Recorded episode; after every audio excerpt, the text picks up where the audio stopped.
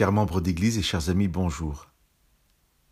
Paul nous dit dans sa lettre aux Romains au chapitre 8 et au verset 26, L'Esprit vient au secours de notre faiblesse, car nous ne savons pas ce qu'il convient de demander dans nos prières, mais l'Esprit lui-même intercède par des soupirs inexprimables.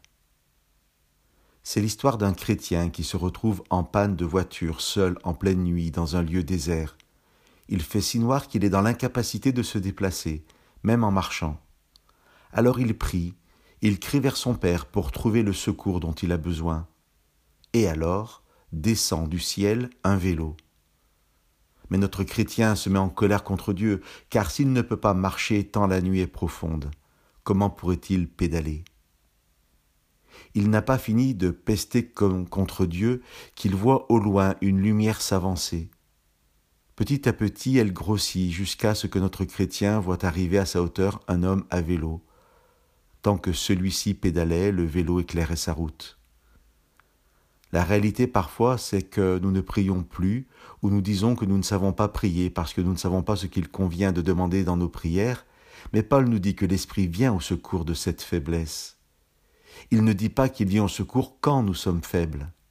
Il dit que nous sommes faibles, mais que l'Esprit le sait et veut nous aider.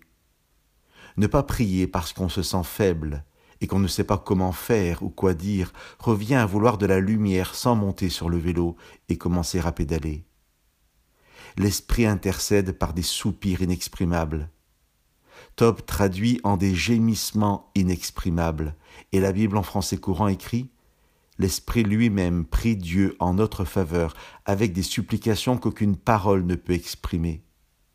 Chers amis, N'attendons pas d'être en pleine lumière pour avancer, montons sur le vélo et pédalons. Si nous nous sentons impuissants, découragés, si nous pensons être dans les ténèbres, prions, et l'Esprit éclairera notre chemin. Il sondera nos cœurs et fera monter au Père ce que nous nous sentons incapables d'exprimer. Que Dieu vous bénisse.